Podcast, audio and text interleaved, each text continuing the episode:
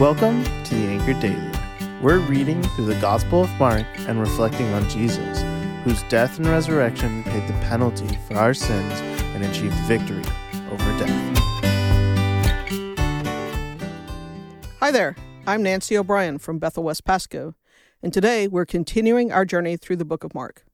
We're in chapter 3, verses 13 through 35. In this section, we see Jesus in some really interesting and unexpected interactions. As we begin this section, Jesus has withdrawn to a mountaintop, away from large crowds of people who were so excited to see him and touch him that it threatened to crush him. It is in the wake of this amazing display of power that Jesus calls 12 men to join him alone on the mountain, and there he appoints them as, as his apostles, his closest students and friends. And he tasks them with spreading his word, healing the sick, and exorcising demons. Once they've been commissioned by Jesus, they all come back down from the mountain and return to the crazy crowds. And it's here Jesus encounters two groups of people, besides the crowds waiting to see him. There's a group of Pharisees and a group of his family. Both have come to confront and oppose the work he's doing. And this is the part of the text that I want to focus on today. I've read this passage many times, but in preparing for this podcast, I saw something that I had not seen before.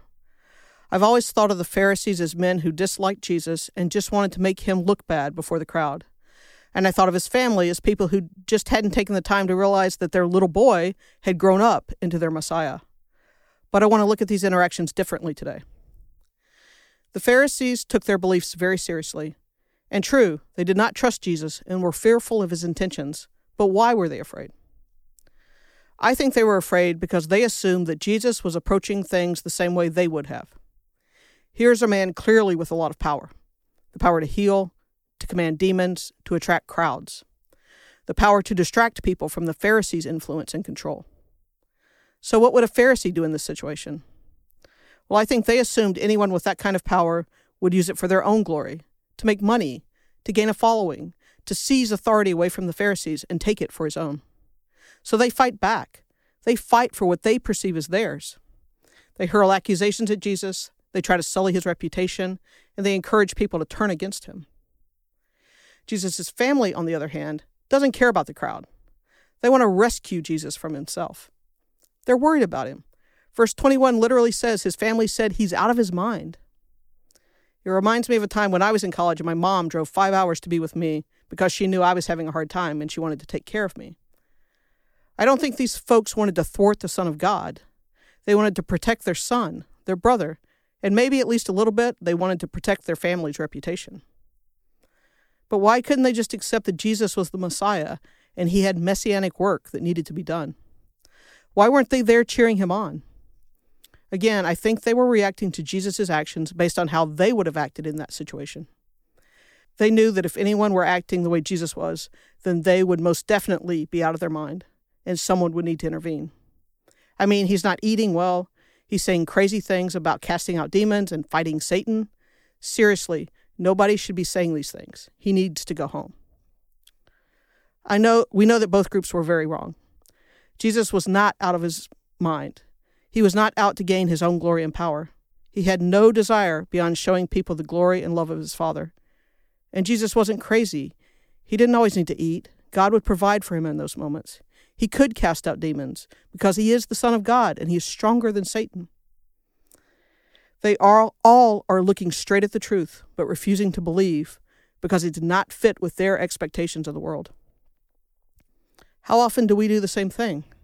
How often do we look around at our circumstances and not believe that God is there?